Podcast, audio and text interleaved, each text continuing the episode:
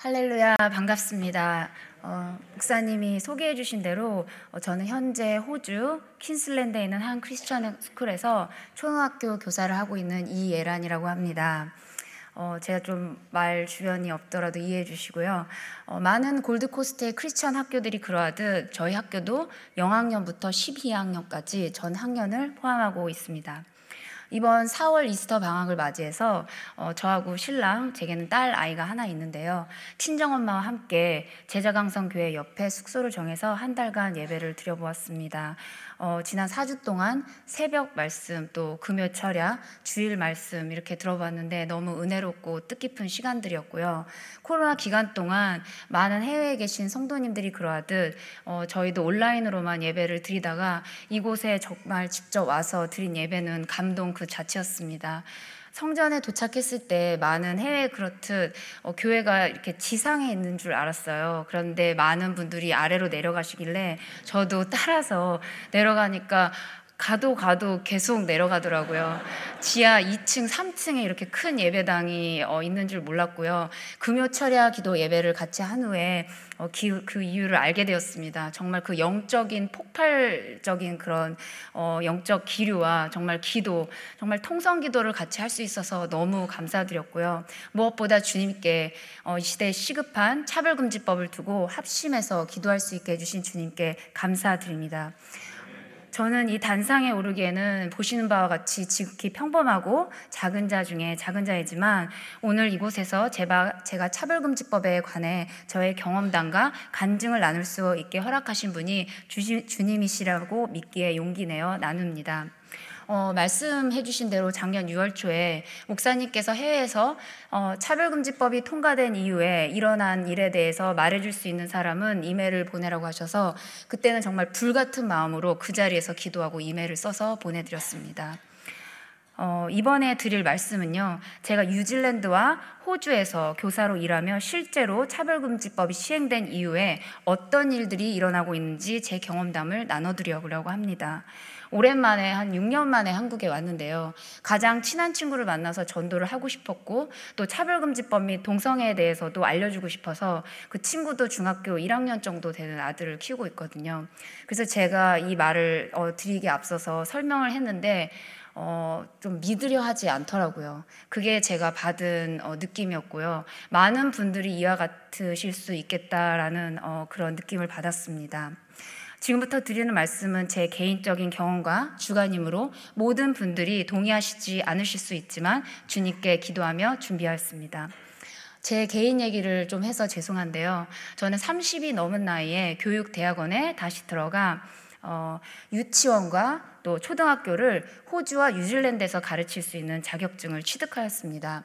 그 당시에는 제가 육아를 하면서 경력 단절이 됐던 이유도 있었고요.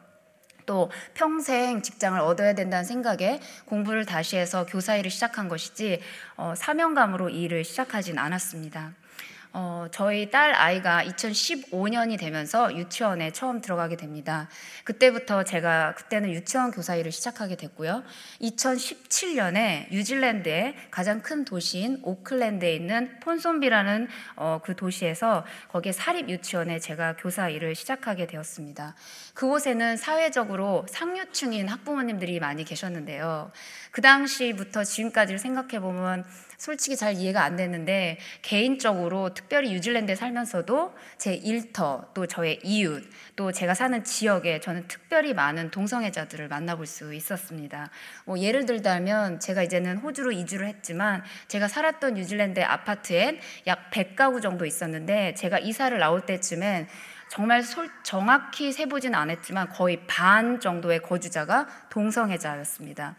저희 유닛 앞에 콜롬비아에서 트랜스젠더가 수술을 하셔서 오신 사람이 있었고요. 그 옆 유닛에 동성애자 커플들 뭐 두세 커플이 살고 있었고요. 저희 유닛 바로 위에 동성애 부부들이 살고 있었습니다. 확실히 남성분들이 싸우셔서 그런지 부부싸움도 굉장히 시끄럽고 아이가 세 살 때부터 이제 아파트에 살다 보니까 엘리베이터를 같이 탔는데 동성애자 분들을 만나면 어렸을 때부터 이상하니까 엄마 저 사람이 여자야 남자야 이런 질문을 하기 시작했습니다. 처음에는 그런 걸로 가르쳐 줬는데 나중에는 우리가 동성애에 대해서 지금 이 어지러운 사회 사회에서 어떻게 직면해야 되는지, 어떤 상황에서는 어떤 얘기를 해야 되는지 제 자녀와 주로 토론하는 일도 했고요. 제가 근무했던 이제 곳에 이상하게 사회적인 상위층일수록 동성애자 학부모님들이 많으셨는데요. 처음에 유치원을 들어가니까 교사로서의 가치관과 신념을 적어서 교실에 붙여야 된다고 했습니다.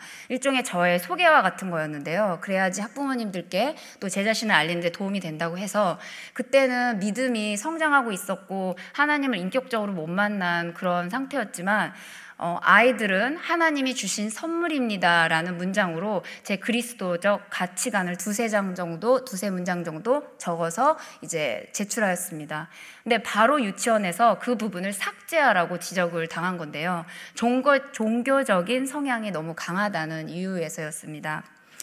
어, 그 당시에 진짜 주님을 인격적으로 못 만났기에 그 뜻에 바로 순응했고 유치원에서 정해준 세상적인 룰 안에서 저는 아이들을 가르치게 됩니다. 얼마 지나지 않아서 학부모 면담의 기회가 있었고요. 동성애 어, 학부모를 둔 두 아, 아이가 저희 반에 있었습니다. 엄마와 엄마, 아빠와 아빠로 이루어진 가정. 어, 흔히 아이들이 엄마 아빠를 부를 때 mom and dad라고 부르잖아요. 근데 이 아이들은 그렇게 부를 수가 없고 구분을 지어 부른다는 걸 알 수 있었어요. 뭐 예를 들면 dad and daddy, papa and papi, and mama and mommy 이런 식으로 구분 지어 부르는 것을 알 수 있었습니다. 동성애자 학부모님들은 어, 특히 그 아빠 아빠 부모님 상담할 때 본인들이 얼마나 지극정성으로 아이들을 입야, 어, 양육하는지를 저한테 말씀해 주셨고요. 그냥 일반적인 엄마라면은 여성 적인 목소리나 이런 태도 제스처를 하실 필요가 없는데 굉장히 어색하게 만들어낸 그런 어, 태도와 그런 목소리셨어요. 처음에는 당황스러웠는데 하도 그런 분들을 많이 만나 뵙다 보니까 저도 적응이 되더라고요. 지금 생각해 보면 그분들이 제게 어필하고자 했던 거는 본인들도 정상적인 가정과 똑같이 아이들을 얼마나 잘 양육할 수 있는지를 보여주시려고 저에게 어필하셨던 것 같아요.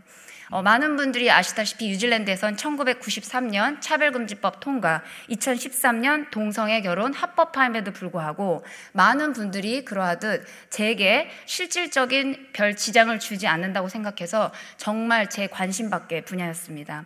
제가 한 아이만 육아하면서 집에서 지냈더라면 지금부터 제가 겪었던 일은 잘 모르고 지나쳤을 수도 있지만 어, 제가 교사로서 경험한 차별금지법은 다르게 느껴지기 시작했습니다. 어, 그러던 중 하루는 제가 유치원의 디렉터 원장 선생님이죠. 어, 제가 좀 궁금한 게 있으면 바로 물어봐야 되는 그런 성향이에요. 그래서 제가 그 아이들, 동성애 학부모를 둔 아이들이 좀 어두운 것 같아서 그 원장 선생님에게 이렇게 얘기했습니다. 그 동성애자 가정 아이들이 좀 어둡고 그런 게 혹시 학부모님들이 동성애자 커플이라서 그런 게 아니냐는 발언을 했다가 난리가 나는 사건이 있었습니다. 뉴질랜드에서 차별적인 발언을 했다는 건데요. 그때만 해도 저는 그런 말을 해서는 안 된다는 걸 잘 몰랐습니다. 2022년이나 2023년엔 어, 이런 발언은 정말 문제 삼다면 감옥에 갈 수도 있습니다. 하지만 저는 그냥 주의만 받고 끝났고요. 시간이 좀 지난 후에 알게 됐지만 저와 같이 일하는 선생님들, 여자 선생님들, 또 그 디렉터, 원장 선생님 또한 레즈비언이라는 사실을 알게 되었습니다. 어, 회식 자리에 여성분들 파트너로 데리고 오시는데 너무 겉모습은 펑퍼짐한 아줌마 같아서 그냥 아이들 몇 명 낳고 교사 생활 하시나 보다라고 전혀 그런 낌새를 못 눈치챘어요. 한국에서는 남자분이나 여자분이나 그 이제 그런 남 여성이 되고 싶어하고 남자가 되고 싶어하면 그런 거를 겉모습을 표현하시기도 하지만 외국에서는 꼭 그렇게 안 하고도 동성애자인 분들이 있습니다. 그래서 겉모습으로만 판단하면 안 된다는 걸 알게 되었고요. 여튼 저는 그 시대에 어, 그 나라의 법 안에서 해서는 안될 발언을 했기 때문에 부당한 대우를 받기 시작합니다. 그때부터 허드렛 일을 좀 더 하는 경우가 생겼고요. 그래서 영적으로 깨어있지 못하니까 유치원에 가면 항상 제 마음이 너무 어두운 거예요. 1년이 못 돼 결국 그곳을 나왔습니다. 그때를 생각해보면 born again 크리스천도 아니었고 그분들 분위기에 압도적으로 당하니 시키는 대로 다 했던 것 같습니다. 한 가지 예를 들면 할로윈 때 행사를 하는데 아이들하고 마녀놀이를 제가 했거든요. 지금 생각해보면 정말 정신없이 아무 거리낌 없이 하나님께 죄를 지으며 시간을 허비했던 것 같습니다. 이후에 제 아이가 초등학교 그 폰손비 유치원 근처에 공립 초등학교에 들어가게 되고요. 저 역시 그곳에 초등학교 교사로 이직할 수 있게 되었습니다. 이번 막 그때 믿음이 성장하고 있던 때라 제 가치관과 제 아이덴티티를 어, 밝히고 싶었어요. 그래서 교무실에서 자기 소개를 하는데 저는 크리스천 교사입니다라고 얘기를 했는데 그때 반응이 어, 솔직히 저희가 이렇게 아이 컨택을 하면 상대방의 마음을 좀 알 수 있잖아요. 그래서 그 정체성이 우리하고 무슨 상관인데 이런 어, 그런 무한, 무, 무한하게 그런 반응을 받아서 제가 어, 좀 기가 죽었습니다. 언제가부터인가 게이나 레즈비언, 특히 무슬림 같은 경우에는 차별금지법 안에서 절대적인 보호를 받는 대상자들입니다.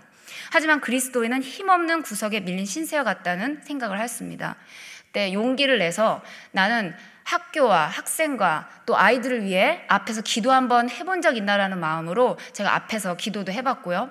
이번만큼은 다시 실패를 거듭하지 않겠다는 마음으로 할로윈 행사 기간이 왔을 때 회의 중에 이렇게 얘기했습니다. 저는 그리스도인의 신념에 맞지 않으므로 할로윈 행사에서 빼달라고. 그때부터 시작된 왕따는 정말 뭐 일거수 일수도 어, 그렇게 다 얘기를 드릴 수가 없고요. 어, 또 무슬림 선생님을 위해서는 무슬림 그 기도실이 따로 준비되어 있었습니다. 머리에 이렇게 쓰시고 세 번 하루에 기도를 하시는 그런 것도 볼 수 있었고요.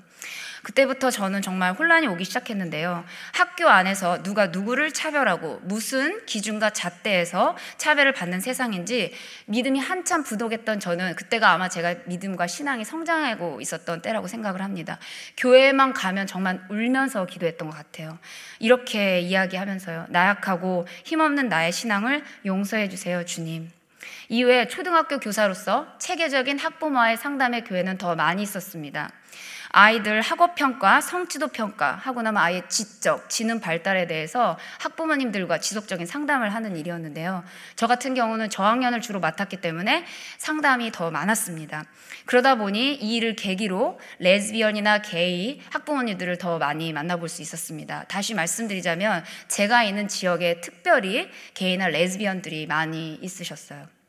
제가 기억에 가장 남는 아이가 하나 있습니다. 엄마와 아빠가 정상적으로 결혼을 했고요. 이런 일들이 실제로 뉴질랜드나 호주에서 많이 일어납니다. 어, 엄마가 차후에 여자를 만나 동성애자가 되고요. 아빠가 차후에 또 남자를 만나 동성애자가 됩니다. 이 아이는 그런 이혼 가정에서 자라고 있었고요. 나중에 학교 또 끝나고 나면 저학년 같은 경우는 부모님이나 보호자가 픽업을 오고 제가 그거를 보고 아이를 넘겨주거든요. 근데 나중에 조부모님들이 오셨는데 할머니, 할머니들, 할아버지, 할아버지들이 오셨어요. 그래서 제가 생각하기로는 친할머니, 외할머니가 친하신가 보다 이렇게 분담을 하시나 보다 했는데 그게 아니라 동성애자였습니다. 정말 제가 겪었던 가장 복잡하고 어려운 그런 가족 가계도였는데요. 어, 그날 그런 상담을 하고 그분들은 여전히 아이들을 5일 동안 어, 열심히 아이를 위한다고 하고 육아를 분담하며 아이를 보고 계셨는데요. 뭐 아이가 잘 지내냐고 할머니가 물어보시기도 하고요. 그날 오후에 제가 책상 의자에 앉아서 곰곰이 생각해 보는 시간을 가졌습니다. 오늘 제가 누가 내가 누굴 만났고 어떤 대화를 했고 그 아이가 아직 정체성이 온전하지 못한데 겪었을 혼란을 생각하니 제 마음이 너무 무거웠습니다. 아이는 굉장히 소심했고 제 눈엔 항상 어두웠습니다. 제가 그 아이를 위해서 1년 동안 해줄 수 있는 것이라고는 등을 쓰다듬어 주면서 뒤에서 기도해 주는 일 이에는 아무것도 없었습니다. 또 다른 아이들도 반에 있었는데요. 이 아이들은 쌍둥이들이었습니다. 어, 뉴질랜드인 아빠들이 호주로 건너가 대리모를 통해 출산하였는데요. 아들 두 명이었는데 하나아이는 ADHD, 하나아이는 오티즘, 그러니까 자폐가 굉장히 심한 아이들이었어요. 분노 장애가 잘 되지 않으니까 툭하면 울고 수업 중에 아이들 때문에 다른 아이들이 피해를 입는 경우가 많았습니다. 저는 지금 이 자리에서 동성애자 집 아이들, 거기서 키우는 아이들은 다 이렇다고 말씀을 드리는 것은 아닙니다. 물론 정상적인 집안에서 자라는 아이들도 얼마든지 ADHD나 오티즘이나 다른 여러 가지 어, 문제점을 보일 수 있습니다. 저는 또 그쪽의 전문가도 아닙니다. 하지만 저는 영적인 세계를 믿기 시작했기에 아이들이 어둠의 영을 받는다는 것을 확실히 느낄 수 있었습니다. 다른 한 아이는 저희 반이 아니라 옆반에 있었는데요. 저와 친분이 생기신 학부모님께서 어느 날 이 아이를 칭찬하시는 거였어요. 그 아이의 가정관계에 대해서 잘 알지 못했는데 아빠의 이 아이의 이 아이는 입양되었고요. 한 아빠는 변호사, 한 아빠는 의사. 가정이 굉장히 부유했습니다. 그러다 보고 바쁘다 보니까 유모가 아이를 키웠는데요. 이 학부모님의 말씀은 아이가 가정교육도 잘 받고 너무 똑똑하고 엉뚱한 집에 입양 가서 키우느니 너무 잘 된 것 같다고 칭찬을 해주시는 거였어요. 어, 그날 제가 정말 혼란스러웠고요. 어, 이런 생각을 하게 되었습니다. 난 아이들을 두고 무엇이 옳은 것인지 또 무엇을 가르쳐야 하지? 어떻게 기도해야 돼야 되지? 나 같은 사람 하나가 뭘 어떻게 한다고 달라질 수 있을까? 이런 끊임없는 생각의 고리들이 저를 힘들게 하였습니다. 차별금지법이 통과된 후 뉴질랜드와 호주에선 수많은 동성애자들이 수면 위로 팍 떠오르게 됩니다. 그들은 합법적으로 아이들을 입양, 출산, 양육할 수 있게 되자 정부와 학교 측에서는 동성애자들과 같은 소수자들을 차별하지 말고 그들을 사회 안으로 포함시켜야 된다는 명목으로 다양한 가족 구성원에 대한 성교육 및 사회, 교육, 교양, 권장 도서들을 가지고 아이들을 가르치게 됩니다. 제가 작년에 골드코스트로 이주하였거든요. 골드코스트에 도착하자마자 지역 도서관에 갔는데 가장 눈에 띄게 많은 책들도 이와 같은 책들이었습니다. 아동 권장 도서 섹션에 가보면 이런 책들이 정말 많이 비치가 되어 있고요. 그들이 말하는 것은 이렇게 해야지 차별하지 않는 거고 다양성을 포함한 교육을 진행해야 참된 교육이 된다고 말합니다. 수많은 종류의 사람들과 가족의 형태를 우리 모두가 받아들여야 되고 이 교육을 아주 어린 나이부터 가르치게 되죠. 그리스도인 부모님들은 현재 아이들이 학교에서 어떤 일을 배우고 어떤 일을 경험하고 있는지 분별력을 가지고 기도하실 때인 것 같습니다. 왜냐하면 제가 경험하기도 아이들이 집에 가서 모든 걸 다 이야기해 주지 않거든요. 최근에 있었던 일입니다. 호주의 공립초등학교에서 아이들이 여장이나 남장을 하고 싶을 때 적극 권장하기도 하고 이 아이들을 향한 쉴 새 없는 칭찬이 이어집니다. 아직까지는 한국의 초등학교에서 이런 일은 없다고 저는 생각이 되어지는데요. 저하고 친한 호주 지인 선생님께서는 물론 크리스천이십니다. 그날 어떤 남자아이가 여장을 했는데 정말 예쁘게 하고 왔나 봐요. 교무실에서 다 각각 돌아가면서 칭찬을 시작한 것이죠. 이 선생님 차례가 됐는데 이 선생님 정말 칭찬하고 싶지 않으셨대요. 그래서 그 자리를 박차고 나오셨고 부당한 대우를 받기 시작하셨습니다. 그 이후에 그 학교를 사직하셨고 크리스천 학교로 이직하셨습니다. 그럼 그런 이유로 많은 분들이 크리스천 스쿨이나 홈스쿨링을 선택하시는 경우가 많은데요. 과연 크리스천 스쿨은 안전할까요? 이번에 호주에선 차별금지법에 크리스천 학교에서 크리스천 선생님들만 뽑는 것은 차별이라고 규정 지으며 모든 크리스천 학교에게 이것은 차별 고용에 관한 시정을 해야 한다고 법을 바꾸겠다고 공지가 내려왔습니다. 모든 어, 레즈비언이나 게이 어떤 종교를 가진 선생님이라 도 고용하는 데 있어서 같은 대우를 받으며 고용하라는 내용이었는데요. 제가 들은 바로는 저희 학교에서 좀 떨어진 학교에 무슬림 전용 학교가 있거든요. 거기에 무슬림 선생님들만 가르치게 돼 있어요. 그런 공지가 내려갔지 않았다고 하더라고요. 이 차별금지법은 그리스도인들을 겨냥한 그리스도인들을 차별하기 위한 차별금지법이라는 확신이 들었습니다. 크리스천 스쿨이 구별되는 까닭은 기독교 신학에 입각해서 세워졌고 성경대로 교육시키는 교육기관이기 때문입니다. 우리가 믿는 하나님 안에서 하나님 중심 교육을 하기에 크리스천 선생님들을 채용하는 것이 기독교 학교의, 학교의 고유성이자 차별인데요. 그들이 하는 것이 차별입니다. 본인들은 무엇이든지 수용해도 되고 사, 저희에게 남은 영역마저 모조리 빼앗으려고 하고 있습니다. 본인이 믿는 신념이 있다면 그렇게 살면 되는데 다른 사람의 신념을 존중해 줘야 하지만 그들은 파괴하고 무시하고 간섭하고 있습니다. 저는 이번에 한국에 오기 전에 크리스천 학교는 크리스천 선생님만 뽑혀야 하고 그것이 크리스천 학교의 고유성이자 정체성이므로 크리스천 교육과 우리 아이들 양육에 꼭 필요한 요소라고 저와 뜻이 같은 선생님들과 탄원서를 제출하고 왔습니다. 이와 관련해서는 최근에 뉴질랜드에서 두 가지의 사건이 있었는데요. 첫 번째, 타우랑가에 있는 베들렘 칼리지에서 있었던 일입니다. 이름과 같이 베들렘 칼리지 크리스천 학교입니다. 어, 이 학교에서 모든 학부모님들에게 학교의 비전과 신념을 그 vision statement에 써서 보냈습니다. 그 중에 하나의 항목은 결혼은 한 남자와 한 여자가 만나서 하는 것입니다. 라는 것이었어요. 그것에 동의하시면 틱하세요. 그거 말고도 다른 항목이 있었겠죠? 모든 학부모님들 대부분 틱하셨고요. 하지만 이것을 본 어떤 동성애자 시민이 차별금지법을 운운하며 교육부에서 이 학교에 대해서 관여하라고 대대적으로 시위를 하자 뉴스에까지 나왔습니다. 학교 측의 입장은 다음과 같았습니다. 우리의 크리스천 캐릭터, 우리가 믿는 신념에서의 결혼은 위에 언급한 바와 같습니다. 그것을 누구에게 강요한 것이 아니라 말 그대로 우리의 신념을 나타낸 것입니다. 당신들이 믿는 신념이 있듯 우리의 신념을 보고 자녀를 맡기기로 결정하는 학부모층이 있는 것입니다. 그런 취지에서 우리 학교는 세워졌고 그리스도인 가정에서 그리스도의 교육에 입각해 이 학교를 보내려고 하는 학부모님들은 자녀들을 보내게 됩니다.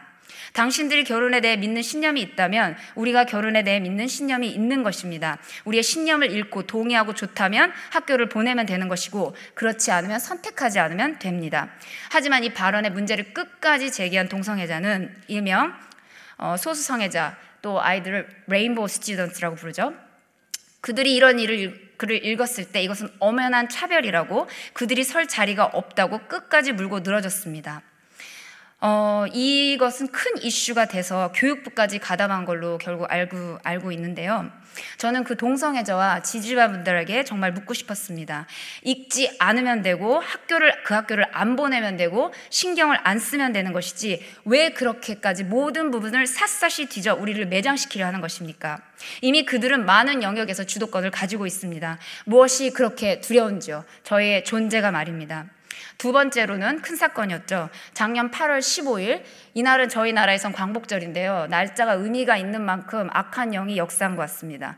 뉴질랜드에선 전환 치료 금지법이 통과되었는데요. 작년 이메일에도 목사님과 성도님들께 설명드렸듯이 앞으로는 미성년자에게 성 정체성이 왔을 때 그 누구도 상담해 줄 수 없습니다. 부모도 성직자도 교사도.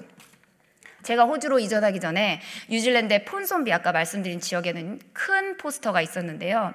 남자의 모습을 한 여학생이 의사 선생님이 내게 좀 더 일찍 말해 주었더라면 하는 트랜스젠더가 된 후 후회하는 글귀였습니다. 아무도 내게 적극적으로 말해주지 않아 생기는 후유증 및 본인 인생의 변화를 다룬 글을 남겼는데요.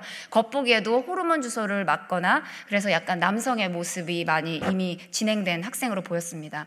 이 법이 통과되기 전 그나마 붙어있던 이 큰 포스터는 온데간데 사라졌고요. 다음에 법은 동성애자를 더 많이 생기라고 옹호하고 적극 권장하는 법으로 보여집니다. 더 설명해 드리자면 뉴질랜드에서 개인의 성 정체성이나 성적 지향을 바꾸거나 억제하려는 치료 행위를 금지하는 것인데요. 이 법을 어겼을 시 어, 징역 3년 이하의 징역형까지 처해질 수 있습니다. 이 법을 적극 통과시킨 사람의 이름은 크리스 파포이라는 뉴질랜드 마오리계 법무부 장관입니다. 찬성 112, 반대 8표, 국민의 80%는 이 법에 반대하였습니다. 하지만 코로나 기간 동안 악법들은 더 보강되었고 강화되었고 위정자들은 모든 법을 빠르게 통과시켰습니다. 구글에서 이 사람의 이름을 쳐보시면 원처치 웹사이트에서 한 4부 정도 뉴스 앵커와 인터뷰한 내용이 나옵니다. 이 법을 만들고 집행한 사람조차 이 법에 대해서 정확히 모르는 것으로 제게는 느껴졌는데요. 얼마나 버벅거리냐면 뉴스 앵커, 앵커가 다음과 같이 질문합니다. 부모에게 12세 미성년자 자녀가 있습니다. 이 자녀의 성 정체성에 혼란이 왔을 때 상담해 주는 것만으로도 징역에 처해질 수 있으며 감옥에 보내실 겁니까? 라는 질문에 이분이 이렇게 대답합니다. 이 법을 잘 이해 못하신 것 같군요. 이 법안의 취지는 개인 성 전체성의 존엄성을 위해 본인이 결정할 수 있게끔 보호한다는 것이지 타인에 의해 의도적으로 성을 선택함에 있어 강요받지 않기 위하여 만든 법입니다. 이 앵커가 다시 질문합니다. 앞서 들으신 대로 이거는 yes, no의 question입니다. 감옥에 보내실 것입니까? 안 보내실 것입니까? 하지만 이분은 똑같이 대답하고요. 결국 화가 난 이 앵커는 yes, no로만 대답하세요. 라고 하며 세 번째 질문을 던집니다. 우리 그리스도인들이 강하지 않으면 우리가 설 자리는 없어지고 있습니다. 해에서 벌어지고 한국에서 7월 달에 퀴어 축제 한다고 하죠. 또 뉴질랜드 어, 시드니, 골드코스트 일대에서는 LGBTQ 퍼레이드는 때마다 성행하고 있습니다. 다 아시는 바대로 어, 레즈비언, 게이, bisexual, 양성애자죠, 트랜스젠더, 그리고 questioning. 정말 이거에 대해서는 저도 이해가 안 되는데 자기가 무슨 성인지를 모르겠다는 것입니다. 어, 관공서에 가면 그런 표기하는 부분이 있는데 자기가 뭐, 무슨 성인지 모를 때 바로 이 Q 섹션에다가 할 수가 있고요. 필요에 따라서 어쩔 땐 남자가 될 수도 있고 여자가 될 수도 있습니다. 어, 제가 이것을 준비하면서 2014년부터 한국계, 한국에서는 방송사가 이런 문제를 어떻게 다루는지를 약 2주 동안 한번 검색을 해보았는데요. 게이나 레즈비언들을 정말 사회적 약자로 칭하면서 굉장히 그들을 우리가 도와야 되고 어떤 국민의 마음으로 도와줘야 되는지를 대부분 공영 방송사들이 다루고 있었습니다. 더욱 놀라웠던 거는 이분들의 부모님들께서 공영 방송에 나오셔서 정말 자녀들을 적극 정말 이렇게 음, 응원하고 있다 고 이렇게 말씀을 하시는 걸 보고 제가 굉장히 놀랐습니다. 최근에 한국 방송사가 한 동성애자와 그 남자분의 부모님을 이끌고 호주, 뉴질랜드, 캐나다 이렇게 탐방을 옵니다. 동성애자들이 어떻게 잘 늙어간 나를 배우러 오는 그런 프로그램이었는데요. 그곳에 어, 정말 거기 사는 저로서도 배울 게 없어서 그런 것을 취재하러 외국까지 왔는지 이해가 안 되는 일이었습니다. 말씀드린 대로 저희는 차별금지법이 통과된 지 20년이 넘었기 때문에 이제 그분들 중에 할머니, 할아버지들 세대가 많이 계시죠. 뉴질랜드와 호주의 미의 기준 또한 동성애자로 바뀌고 있습니다. 최근에 뉴질랜드의 어, 대표 미는 필리핀 성전환자였습니다. 차별금지법은 이처럼 어, 다 아시는 대로 기본 정체성 및 혼란을 가져와 정상적인 것을 파괴하고 비정상을 정상보다 더 아름답고 멋있게 바꾸고 있습니다. 사람들은 환호하고 즐거워하며 따르려고 노력합니다. 마치 동성애가 트렌드가 되어버린 것 같아요.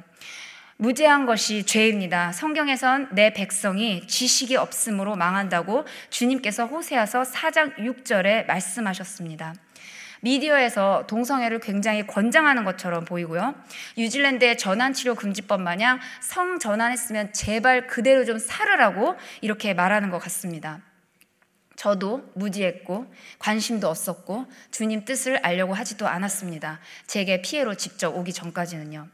교회도 크리스천 학교도 완전히 구분되어 동성애가 차별금지법이 죄라고 말하지 않습니다. 제가 섬기고 있는 호주 현지 교회에서도 동성애에 대해서는 말하지 말라고 당부받았습니다. 침묵하고 그들하고 어울리면 굉장히 편하겠죠. 일종의 이건 쿨한 트렌드도 될 수 있습니다. 제가 이것을 준비하면서 우리 아이들과 친구들 입장에서 한번 생각을 해봤어요. 지난 몇 년 동안 나는 그 사회에서 그 일터에서 속했을 때 내가 그들을 어떻게 대했는지. 저 역시 어, 너무 촌스럽게 배타적으로 나는 이 사람들하고 인사도 하지 않을 거야. 말도 썩지 않을까? 이게 가능할까요? 불가능합니다. 대한민국도 차별금지법 주님의 은혜로 막아나겠지만 우리 아이들이 이제 학교에서 그런 친구들을 더 많이 사귀게 될 것이고 그들과 어울리지 않으면 이거는 뒤처러 뒤떨어지는 그런 어, 현상도 있을 수 있는데요. 다음 이런 것을 두고 부모님들이 또 학교에서 저희가 어떤 상황에서 우리가 그리스도인의 그 정체성을 나타낼 때 어떻게 발언할 수 있는지 많이 생각해보고 미리 연습해 두어야 된다고 생각합니다. 다음에 일하는 제게 어, 한 동성애자와 나눴던 대화의 내용인데요. 어, 굉장히 뭐 어둡게 시작하진 않았고요. 제가 운동 다니는 곳에 그 트레이너분이 동성애자셨습니다. 물론 수년을 만났기 때문에, 수년을 알고 지냈기 때문에 그분이 동성애자라는 걸 알았고 그분도 제가 교회를 다닌다는 것을 알게 되었습니다. 여느 때처럼 되게 자연스러운 대화를 했고요. 그분이 갑자기 이렇게 저한테 질문하시는 거예요. 제 영어 이름이 진이거든요. 진이, 너 하나님 믿는 거 알아. 성경에 동성애가 죄라고 하던데 네 생각은 어떠니? 이렇게 여자분들, 여자인 척을 해야 되니까 이렇게 물으셨어요. 제가 순간 정말 너무 당황하고 목사님도 아닌데 3초 화살 기도를 했습니다. 하나님 제발 도와주세요. 그때 주님이 제게 주신 마음은 다음과 같았습니다. 그분 이름을 제이라고 할게요. 제이, 주님은 사랑이시기에 나도 죄인이고 너도 죄인이기에 난 널 정죄할 수 없어. 주님은 너도 나도 사랑하시리라 믿는다. 다만 죄는 사랑할 수 없지. 성경에 동성애가 죄라고 나와 있으므로 나 역시 죄라고 생각해. 난 주님을 사랑하기에 그분이 하시는 말씀을 다 믿어. 내가 너를 두고 할 수 있는 건 네가 동성애에서 회개해서 이제 이성을 만나 가정을 꾸리게 해달라고 기도하는 거야. 그렇게 하는 것이 주님을 기쁘게 해드리는 일이라고 나도 생각해. 그분은 질색을 하며 그럴 수 없다고 했어요. 제발 그런 말 하지 말아줘. 네, 알고 있었는데 그분의 파트너는 버젓이 가정을 꾸리고 계셨고 어, 중학생과 고등학생 자녀를 두신 분이셨는데 그 와이프하고 이혼하시고 이 동성애자와 어, 다시 결혼하신 거였거든요. 그분이 하시는 말씀은 내가 필리핀에서부터 어떤 역경을 겪고 부모를 설득해서 이 나라까지 와서 이런 가정을 꾸렸는데 절대 포기할 수 없다고 제게 말했습니다. 저는 기도했고 그분은 선택했죠. 물론 그 이후에 관계가 조금 어색해진 했지만 어, 제가 차별하지 않는 그 범위 안에서 법을 어기지 않는 범위 안에서 이런 질문이 왔을 때는 이렇게 대답을 해야 되겠다고 제가 다짐하고 조금씩 연습하기 시작했습니다. 그동안 차별, 어, 제가 정말 차별금지법, 또 이게 어떻게 우리한테 영향을 미치는지 정확히 몰랐던 것 같아요. 하지만 코로나 기간은 저에게 정말 귀했습니다. 제자 강성교회 예배를 온라인으로 듣고 또 이 교회 강사님들도 오셨던 분들의 말씀을 통해 이 법이 개인과 가정과 사회와 나라에 미치는 영향에 대해 많이 배웠습니다. 그리고 또 저는 그 법이 통과된 곳에서 어, 사회적인 약자로 살아가고 있습니다. 여만석 원장 선생님을 많이 아시죠? 저는 동성 애가 그냥 이렇게 자기들이 좋아서 이런 거지 그 내면의 그 질병, 그 영적으로 우리에게 끼치는 영향에 대해서 그렇게까지는 몰랐습니다. 그것을 알고 나니 제가 더 이상은 예수님의 심장을 가진 사람이라면 그저 타협하면서 살 수만은 없겠다고 어, 생각했습니다. 저는 지금 이 차별금지법하고 동성애하고만 연결시켜서 말씀드리고 싶지는 않습니다. 차별금지법이 들어온 이후에 저의 정체성과 분별력을 흔들고 모든 것을 파괴시키려는 그런 큰 의미를 담고 있다는 것을 알게 됐기 때문이죠. 그것을 통해 저는 제 개인의 자유, 언론의 자유, 행동 선택의 자유, 제 감정의 자유까지 침해당한 것을 알 수 있었습니다. 그 사회가 만들어진 악법 안에서 어떤 사람이 되라고 어, 그틀 안에서 살아가야 했음을 체험했음을 어, 느꼈기에 여러분들께 말씀드리는 것입니다. 누가 차별을 당하고 받았습니까? 입 밖으로 말 한마디 못하는 그리스도인들이 차별받고 무시당하는 세상이 되었습니다. 하나님의 말씀을 가지고 다윗과 같이 망군의 여호와의 이름을 가지고 나아가는 일들이 왜 내게는 일어날 수 없을까? 제 자신이 규벌된 교사가 되기 위해 기도의 자리에 앉는 것입니다. 저는 언젠가 교사의 직을 곧 그만둬야 될 때가 올 거라고 믿습니다. 크리스천 학교의 고의성도 무너지는 날이 올 테니까요. 이번에 멜번이나 시드니에서 골드코스트로 어, 이주하신 학부모님들을 많이 만나볼 수 있었습니다. 그들의 이유는 크리스천 학교도 이미 타협에 많이 들어갔고 공립학교에서 옮기신 분들은 말할 것도 없고요. 아이들에게 메이크업을 지도하지 않나? 제발 좀 제발 그 안 읽어줬으면 하는 엄마 하나에 아빠 넷, 뭐 아빠 다섯 이런 말도 안 되는 책들 또 입에는 못 올릴 일도 많다고 하시는데 제가 솔직히 드릴 말씀이 없었습니다. 이곳 내가 근무하는 크리스천 학교에서는 대만족하게 되실까? 우리는 무슨 분별력을 가지고 하나님 중심 교육을 하고 있나라는 생각들로 제가 자신 있게 네 어머님 잘 옮기셨네요라고는 말씀드리지 못했습니다. 저의 경우에는 기도를 시작해서 기도로 끝내려고 노력을 하고 있고요. 아이들에게 한마디라도 말씀을 읽어주려고 하지만 저와 같이 일하고 있는 보조교사나 옆반 선생님 같은 경우에는 어, 벌써 음, 하나님을 그렇게 신실하게 믿고 계신 것 같지는 않아요. 그래서 동의하지 않는 경우도 있고 정말 영적 기류의 싸움을 느낄 수 있습니다. 5년 만에 온 제 조국에서는 눈에 띄게 많은 동성애자들을 볼 수 있었습니다. 예전과는 다른 모습이었어요. 마스크를 썼어도 그 사람이 동성애자인지 알 수 있었습니다. 일상 거리에서 특별히 레즈비언 커플을 몇 커플 봤고요. 2호선 강남으로 향하는 전철역에서 많은 남성분들인데 여성인 척 하시는 분들을 봤습니다. 얼마 전에 며칠 전에는 트랜스젠더가 저희를 향해서 비웃고 싶었는지 예수 그리스도를 믿으라 그리하면 구원을 얻으리니 이런 피켓을 들고 라디오 방송을 하면서 그 전철의 각 구간을 옮겨 다니시는 것을 볼 수 있었습니다. 최근 뉴스에서는 60명의 게이들이 파티를 열고 한꺼번에 에이즈에 감염되는 사건도 있었죠. 여러분들도 그분들이 눈에 보이시나요? 이제 마지막 때라고 하지만 세상이 너무나 불법과 불신앙과 불순종으로 덮여가는 것을 바라보며 예수님께 그들이 회개하고 돌아오기를 기도할 뿐입니다. 뉴질랜드 공교육에 저는 너무 좌절했고 다시는 교육의 자리로 돌아가고 싶지 않았습니다. 주님께 오열하며 기도했고 돌아, 돌려보내지 말라 달라고 기도했지만 하나님은 이번에도 저에게 교육의 자리로 돌아가라고 보내셨습니다. 전에 전혀 기쁘게 돌아가고 싶지도 않았고 용기도 없었기 때문에 그나마 제 자신과 타협하여 찾은 것이 크리스천 학교입니다. 얼마 전 인도에서 고아원 사역을 마치시고 뉴질랜드로 돌아오신 뉴질랜드 선교사님이 제게 전화가 오셨어요. 어, 자녀들을 크리스천 학교에 보내시는데 본인이 생각했던 거랑 많이 다르다고 홈스쿨링 할 때가 온 것 같다면서 준비를 해야 되겠다고 말씀하셨습니다. 물론 뉴질랜드인들은 필요에 따라서 홈스쿨링을 많이 합니다. 그러면서 저에게 골드코스트에 있는 크리스천 학교에서 근무하는 것은 어떠냐고 질문을 하시는데 제가 진리가 더 정확히 속시원히 선포되었으면 하는데 기도해야죠 라고 대답했습니다. 제가 선교사님께 사역도 있으신데 자녀분들 홈스쿨링까지 하시니 이제 많이 지치시겠어요. 선교사님, 뉴질랜드의 영적 분위기는 어떠신 것 같으세요? 라고 질문했더니 선교사님이 예전보다 범죄가 많이 증가하고 영적으로 어두워지는 것 같아 마음이 아프다고 하셨어요. 그래서 제가 선교사님 저도 기운이 빠지네요. 저도 속상해요. 라고 말을 하자 이분이 이렇게 대답해 주셨습니다. 진이 지금은 마지막 때야. 주님 말씀대로 모든 일이 성취되어지고 있는 것 같아. 그렇지 않다면 성경은 거짓말이겠지. 그래서 난 소망이 있다고 생각해.